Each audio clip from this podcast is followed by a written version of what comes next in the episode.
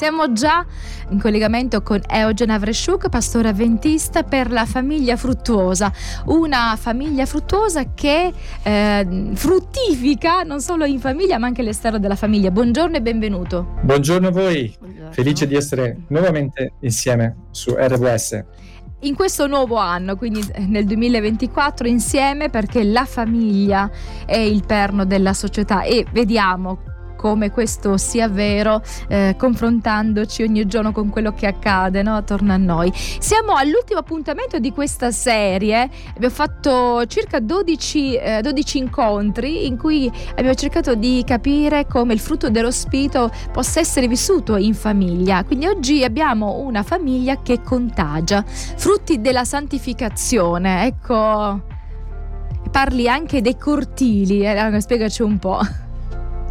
Allora, l'idea è che una famiglia che continua a contagiare è una famiglia che ovviamente produce dei frutti che ad altri fanno gola, fanno la, l'acquolina. Mm-hmm.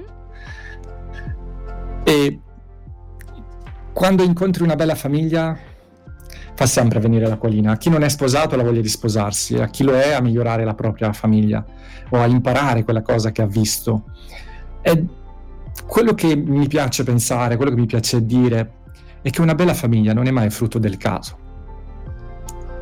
È frutto però di una decisione di santificazione da parte di entrambi, cioè della famiglia che decide in qualche modo di mettere da parte delle energie, delle attenzioni, degli incontri tra loro e Dio che permettono a questa famiglia di avere dei frutti.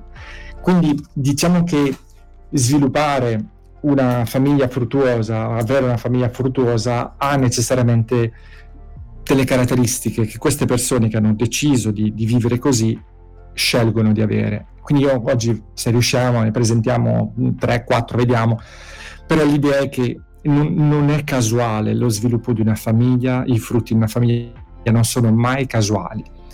Potremmo iniziare così a partire da quello che penso sia una delle, delle cose a cui una famiglia non può rinunciare ed è un testo di Geremia molto bello di capitolo 17 versetti 7 e 8 che dice benedetto l'uomo che confida nell'Eterno e la cui fiducia è nell'Eterno egli è come un albero piantato presso l'acqua che distende le sue radici lungo il fiume non si accorgerà quando viene il caldo e le sue foglie rimarranno verdi nell'anno della siccità non avrà alcuna preoccupazione e non cesserà di portare frutto. La famiglia fruttuosa produce frutto anche nei periodi di aridità, eh, Questo testo, scusami Eugen, come tu l'hai letto, mi ha subito riportato a una situazione di, di, di pochi giorni fa, no? una coppia che eh, diciamo ha in desiderio, ha in progetto di sposarsi e quindi tutte le, le, ansie, le preoccupazioni e la casa e tutti i preparativi e se non trovo la casa e se non trovo quello eccetera. Quindi questo testo sembra proprio adatto, no? Quel, coloro che si affidano no? nel Signore, eh, anche se viene la calura, tutte le preoccupazioni, tutte le cose, riescono riescono a rimanere saldi? Eh, saldi e verdi. Saldi e verdi. Eh, questa è la bellezza. Eh, vuol dire che è gente che è ancora bella a guardarla in volto, è gente che ancora vedi che non è rinsecchita per la, la, la, difficoltà delle situazioni che affrontano, ma trovano sempre vigore e forza in Dio. Lo trovano perché hanno deciso di andare in quella direzione di questi giorni la, la notizia di, di, qualcuno che ha preso, che dovrà spegnersi, no? che la malattia con cui lotta mm, non ha una via d'uscita. Ed è bello pensare che questa persona ha detto io sono pronto, ringrazio Dio che mi ha dato la possibilità ancora meglio di organizzare alcune cose che riguardano la mia famiglia. Certo, mi piacerebbe vivere più a lungo, ma sono tranquillamente disposto a collaborare fino all'ultimo giorno della, della, della, mia vita alla sua gloria e al bene della mia famiglia. Non è una vita spenta, è una vita che si affronta anche in un momento così difficile, lo si affronta con tanta dignità. Uh, questa persona ha cercato altre persone che possono aiutarlo, possono aiutare la sua famiglia quando non ci sarà, che possa aiutare. Veramente una, una, una persona che non è lì a piangersi addosso, ma a dire in che modo posso ancora portare frutti nella mia eh, famiglia in un momento come questo in cui a me si annuncia la fine. Ed è bello perché vuol dire che le radici, e di questo stiamo parlando, una famiglia che porta frutto ha delle radici belle profonde. Chiediti su che cosa fonda il vostro rapporto, perché normalmente noi sentiamo persone che dicono eh, l'amore non c'è più, c'era, è stata una bella cosa, stato, sono stati vent'anni bellissimi, adesso non c'è più. Ma che significa? Che significa non c'è più? Dove è andato? Ci possono venire delle tempeste che possono prendere quest'albero e buttarlo anche a terra, ma se ha delle buone radici, riprende vita, si rialza. Ci possono essere rami che si rompono, possa, addirittura il tronco potrebbe rompersi, ma l'albero che ha delle buone radici continuerà a portare frutto e non vi sarà alcuna preoccupazione nel periodo della siccità. Perché? Perché le radici sono profonde. Cioè, questo è il primo elemento che eh, abbiamo bisogno di imparare come famiglia. No? Eh, anche i proverbi ricordano che le radici mh, dei giusti eh, non saranno scosse. È, è, bello pensare a questo. No? Cioè, se pensiamo agli alberi, per esempio, c'è un, un cactus saguaro eh, nel, nell'Arizona che produce frutti anche a 50 gradi Celsius. Cioè c'è un caldo terribile che tutto muore. Frutti cotti sembrerebbero. Eh, sono già cotti quelli, se quando li prendi sono caldi, anzi troppo caldi, devi soffiare per raffreddarli. Ma il punto rimane che questo quest'albero ha la caratteristica di avere delle radici profonde fino a 20 metri in qualsiasi direzione, in, in, in larghezza, in profondità. E quindi nei momenti diversi dell'anno recupera le sue energie dalla profondità delle sue radici, vuol dire che ci sono delle basi di quel rapporto che sono importanti. Allora, su questo, in prima indicazione, come fa una famiglia ad avere delle radici profonde? Allora, il Salmo 1, che è un, un salmo merav- meraviglioso, che usa la stessa immagine di Geremia, parla ancora di, di un albero, mm-hmm e ci, ci dice che le radici, se prendiamo il testo, versetti 2 e 3, le radici di, dell'albero piantato lungo i rivi d'acqua eh, sono quelli del, del, giusto che ha piacere nella legge dell'Eterno e su questa legge medita giorno e notte. Vuol dire che per pensarla giorno e notte non sta tutti i giorni a leggere, vuol dire che alcuni brani che gli sembrano importanti, fondamentali per la propria crescita, crescita, per il proprio sviluppo, li memorizza. Mm-hmm.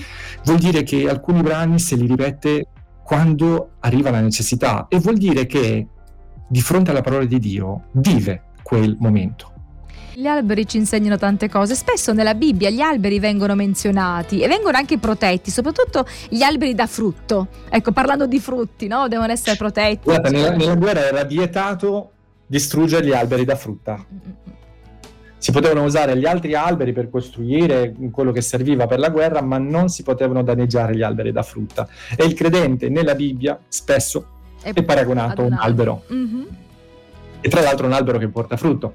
Quindi eh, ritorniamo di nuovo a, a, quello. Ma al di là degli alberi, l'altra immagine che abbiamo nella Bibbia è sicuramente quella del fatto che uh, una famiglia fruttuosa per produrre frutto ha bisogno che quel seme della parola di Dio di cui abbiamo parlato prima, cioè che a volte accogliamo nella nostra vita, eh, lo accogliamo anche in maniera generosa, volendo che produca i frutti nella nostra esistenza, a volte viene impedito da qualcosa. E il testo di Luca 8 ci ricorda alcune cose, per esempio eh, questo, questo testo versetto 11 dice che la semente è la parola di Dio, no?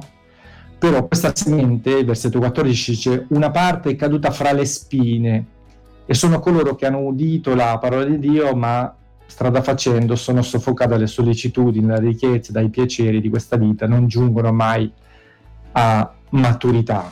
Le spine eh, sono nient'altro che le erbacee. Chi ha un pochino di nozioni di agricoltura sa che il seme lo pianti e fai tanta fatica a conservare quella pianticella, ma le erbacce escono da sé. E quindi non c'è bisogno di invitarle perché arrivano non invitate. e la domanda mai, semmai che, che ci dobbiamo porre è quali sono le erbacce nella nostra vita, perché ci sono tanti tipi di erbacce che possono riempire la nostra vita e diminuire la nostra vitalità spirituale. Per esempio, potrebbero essere da, dal testo stesso le sollecitudini, vuol dire le preoccupazioni. Le preoccupazioni possono essere veramente un, un, un qualcosa di, di terribilmente forte perché quando noi ci facciamo caso a, alle preoccupazioni rischiamo di perdere di vista Dio e la sua potenza. Infatti oggi scrivevo un messaggio su, sul mio stato di WhatsApp. Se stai vivendo un momento difficile, renditi conto che, le, che preoccuparti è del tutto inutile. Approfittane per sviluppare la tua fiducia in Dio è molto importante capire cosa farne delle preoccupazioni perché arrivano, ma se li lascio svilupparsi, cioè se prendono possesso della mia mente, anziché concentrarmi sulla soluzione, su colui che può farci uscire in maniera fruttuosa da quella situazione, facciamo sì che la preoccupazione prenda il sopravvento. L'altro elemento che stesso eh, lo stesso testo ci presenta come erbaccia sono le ricchezze.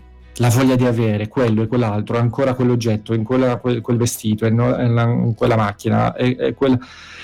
l'idea di accumulare, di accumulare, di accumulare, di accumulare potrebbe spegnere quella bella parola che abbiamo dentro di noi, che il Signore ci ha dato perché possiamo vivere una vita piena, perché possiamo vivere una vita fruttuosa e magari nella corsa di produrre per la propria famiglia abbiamo perso la famiglia abbiamo perso il contatto con i propri figli, il tempo da dedicare alla propria amata, perché l'esigenza di produrre ci ha tolto il tempo. ed è strano perché lavoravamo per la loro felicità, strano perché volevamo quelle cose per regalarle a loro, ma nel frattempo abbiamo perso. Quindi attenzione a, all'erbaccia della ricchezza. E l'altro è il piacere. La, eh, questo testo ci presenta che queste cose so, eh, soffocano e non permettono alla famiglia di raggiungere, qui dice la maturità, cioè aggiung- raggiungere dei frutti. Probabilmente ci, ci, sono dei frutti, ma la cosa più brutta che può capitare a, a qualcuno è andare vicino all'albero e prendere un frutto acerbo non è divertente perché tu ti aspetti un certo tipo di gusto, ti aspetti un certo tipo di, di, di, fragranza e invece trovi qualcosa di diverso ed è quello che a volte capita nelle proprie famiglie. Nel, nell'incontro con l'altro tu ti aspetti che il frutto sia maturo, invece trovi rigidità, trovi che, che l'altro è distante, non è dolce con te, ma, ma è sarcastico, eh, non è attento ai tuoi bisogni, ma è distratto. Allora vedi che è lì il frutto c'è, ma è un frutto non ancora maturo. Il nostro desiderio è che le nostre famiglie possano essere luoghi dove i frutti maturano e maturano perché abbiamo da una parte imparato ad avere delle forti radici, dall'altra parte abbiamo imparato a togliere le erbacee. Quindi stare in, stare in, profondità, bisogna stare in profondità. Allora, Eugen, fra poco dobbiamo salutarci, un'ultima battuta, ma eh, ci, ci, ritroveremo perché abbiamo finito questo percorso, ma vogliamo ancora continuare a parlare di famiglia, a dare consigli secondo quella che è la parola di Dio e quella che è l'esperienza quotidiana. Bene, diciamo che uh, aggiungiamo un ultimo ele- elemento a questo. Questa mattina permetti a Dio, se sei un albero o se, se sei una pianta che è nata dal seme di Dio, permetti a Dio di fare l'agricoltore, permette a Dio di collaborare alla tua famiglia perché produca frutto e quindi nella preghiera digli Signore se ci sono dei rami che impediscono di maturare i frutti, se c'è troppo fogliame, per favore, fai l'agricoltore. Il testo di Giovanni 15 dice io sono la vera vite e il Padre mio è l'agricoltore. Ogni tralcio che in me non porta frutto lo toglie via, ma ogni tralcio che porta frutto lo pota affinché ne porti ancora di più. Permettiamo a Dio di fare l'agricoltore nella nostra famiglia. Questo è quello che permetterà a noi di vivere frutti maturi nei nostri figli, nel nostro rapporto come coppia, alla gloria di Dio per il bene di tutti. Buona giornata e una famiglia fruttuosa. Grazie, buona giornata, buona giornata e alla prossima.